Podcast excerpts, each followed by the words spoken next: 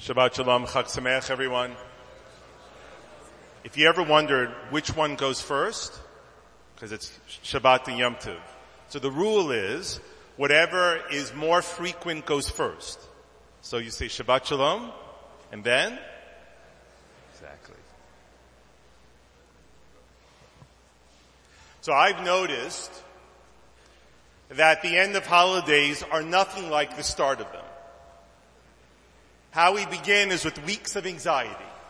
There's menus and guest lists and shopping lists and cookings and the dinners, oh the dinners. And after the initial uh, excitement of the Seder passes, you're faced with the imminent prospect of several more days of sameness. The same menu, the same complaints, the same cardboardy, almondy taste that is almost everything you eat that hasn't fallen from a tree.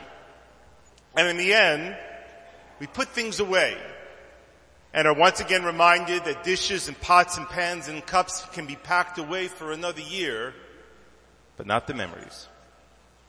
So if your Seder table, which I suspect it is, is anything like mine, you hear the complaints. We say the same story again and again. We use the same book again and again, year after year. If you've led a Seder, then you know what it's like to hear the questions and you dread answering them almost as much as you dread trying to sound original on the second night. But I think it's a worthy question. Why the same thing year after year? Which has a lot to do with how Judaism sees the past. You know, secular history, the kind of history that you taught in school, sees the past as a set of data points. X happened at Y on such and such a date, and then Z happened on such and such a date, and so on and so on. The history that we're taught in school looks to unearth specifics of what happened with the belief that if we find enough information, then we can understand why something happened. So the question did, Stalin starve, starve the Ukrainians because the country was short of food or because he was a paranoid sociopath? Did Hitler pursue his murderous, ruinous strategy out of ideological conviction or out of a drug-induced delirium? Did a war start over resources or perhaps over a simmering generational conflict? Or maybe it was both. And all this says that the search for data in letters and records and archives and pictures and testimonies will unearth the facts and it will tell us the story. And we do this in our own lives too, by the way. In the stories that we tell about ourselves. You know, I went here and then I did this and then I learned this and then I went there and I met that person and then did this and so on. Saying that our narrative, that the arc of your life is a trajectory that we can plot along, going from here to there and there and there, from place to place. You could also say that this morning, when we recite Yizkor is the same thing. Saying that I had this person. We lived this kind of life together. We went to all these places and did all these things. And then I lost them. You might say, in fact, that this is a moment devoted to history. A moment of retracing steps and recovering the points of a person's life. You might say all of that, but I would say that you'd be wrong. And I want to tell you why. Because there is no word in the entire biblical record for history as we know it. When the Torah speaks of things past, if it's not history, then what exactly is it? And I would say that it's memory. And the difference between history and memory, as I pointed out at the first night at my Seder, is the difference between knowledge and feeling. If history wants you to know some things, then memory wants you to feel something, which is what Judaism does time and time again.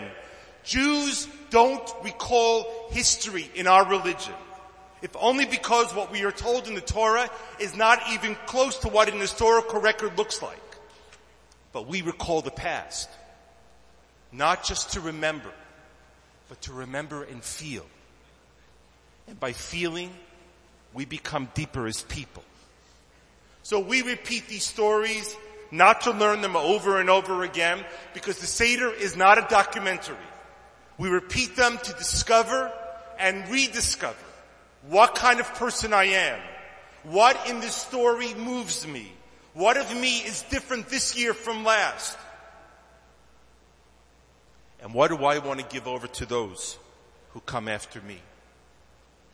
What do I want them to feel? So on the Seder plate there is meat symbolizing the Passover lamb, which our forefathers ate at the time the temple stood. At the end of the Seder, we all make a sandwich of matzah and bitter herbs in remembrance of the temple. And the list goes on and on. We don't talk about what we have, but what we had. We don't talk about what we do, but what we did. And most profoundly, we hear this story and see the change through our relationships. Parents teaching children the story and then watching the children tell the story. In fact, the entire commandment of the Seder night is built on the promise that mother and father will teach daughter and son. But for me, and I suspect for you too, the most poignant moment is when the littlest stands and recites the four questions. The four questions sing about a Passover sacrifice we no longer have, about a meat that we no longer eat. The child singing it to us is saying that which has been is no longer. They tell us that change will come, that things past will not be the way that they were. And Jewish tradition is clear on this, that the youngest, preferably a child, must sing those questions. So last week on Friday, before the Seder, I attended a Brit Milah, a circumcision, and as, and as, the baby was brought into the room, he was first placed onto the Kisei Eliyahu, Elijah's chair, which we also have here in the sanctuary. That same evening, we poured a fifth cup, Elijah's cup, at our Seder table. We sent the children to the front door to invite Eliyahu, Elijah, into our home and table and I wondered why him? Why does Eliyahu appear time and time again with our children? And the answer, I believe, is found at the end of his life. When his time to leave, the earth was approaching. He tries to tell his beloved disciple Elisha to let him go and die. Elisha says, Eliyahu says to Elisha, Shavna, stay here because the Lord is sending me to Beit El. And as the Lord lives and as you live, his student Elisha says, I will not leave you. So they both go down to Bethel, to Beit El. And as the students or the prophets of Bethel come out to Elisha, they say to him, do you know that God will take your master away from you today? And he says to him, I know it, but be silent. And then Elijah says to Elisha, Stay here because the Lord is sending me now to Jericho, to Jericho. And Elisha says to him, as the Lord lives and as you live, I will not leave you. So they both go to Jericho. And as the disciples of the prophets who were at Jericho come out to Elisha and they say to him, did you know that God will take your master away from you today? And Elisha says to them, I know, but be silent. And then Elijah comes to him and says, the Lord has sent me to Jordan, to the Jordan River. And Elisha says to him that as the Lord lives and as you live, I will not leave you. Elisha was not prepared to let go of his master who we consider not only to be a teacher, but his spiritual father.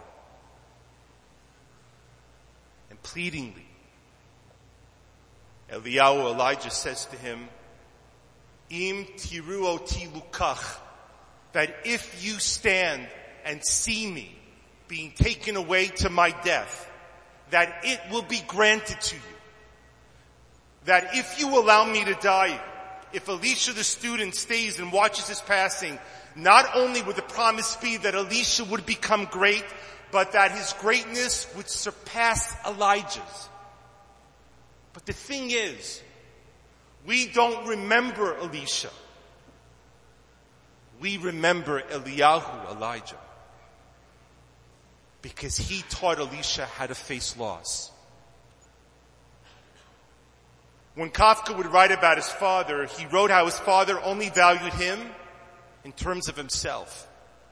He writes about his father who only showed approval when Franz would repeat the phrases that his father used or sang the songs that his father would sing or do the things that his father appreciated, which is to say, that Kafka only felt loved when he was an extension of his father. But Eliyahu teaches Elisha that he could and shouldn't live on his own terms. He taught him not to fear the sunset, but to have faith in the coming sunrise. Because is not the greatest love the person who wishes great life, a full life, on those who remain behind? I look out at all of you and I know that we are here today because we remember the spiritual teachers that we have been blessed with in our lives. We remember our mothers and our fathers, our sisters and our brothers, our husbands and our wives, our brave and tender sons and daughters. They who in their lives showed and taught us, like Eliyahu, what courage is, how to face life, and how to inspire those who follow us. We do not remember how they died. We pledge to remember how they lived. In seeing them how to face life even in the face of loss, even when things are taken from us, even when things are no longer the way they once were, they remind us that we might be broken, but we are not beaten.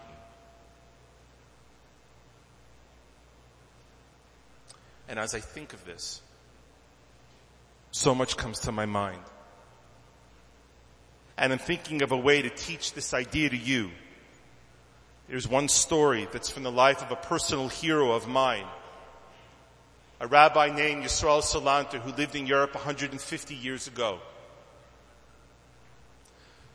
The story is of Salanter who was traveling far away from home along with a few of his students. He suddenly took ill and he told them to continue on the journey without him. He said that he needed perhaps a day or two to rest up and catch his breath, and then he would meet them at the next stop. Reluctantly, after he persisted, they agreed to leave, but arranged for one of the custodial staff at the hotel to be with him. That night, he got weaker, and the man stayed with him until he passed away. When the students heard that he had died, they raced back to collect him and they also searched out for the custodian they hired to stay with him. And when they found him, they asked, what were his final words? Did he have, did he leave some message to share with the world in his last moments? And the custodian said there was no message. So what did he do, they asked, in those last hours and minutes before passing? I was the man, humbly admitted. I was afraid to be alone with someone who was dying. And I told him that. And so all the time he held my hand and kept telling me not to be afraid, that everything would be good. He was dying, but he was worrying about me. This is Eliyahu's story told over and over again of living a life that inspires others to live after we are gone. So we will live bravely and faithfully and generously and lovingly and kindly if for no other reason than to give to those what was given to us. If remembering is feeling, then we should be blessed to remember every day. gaat se.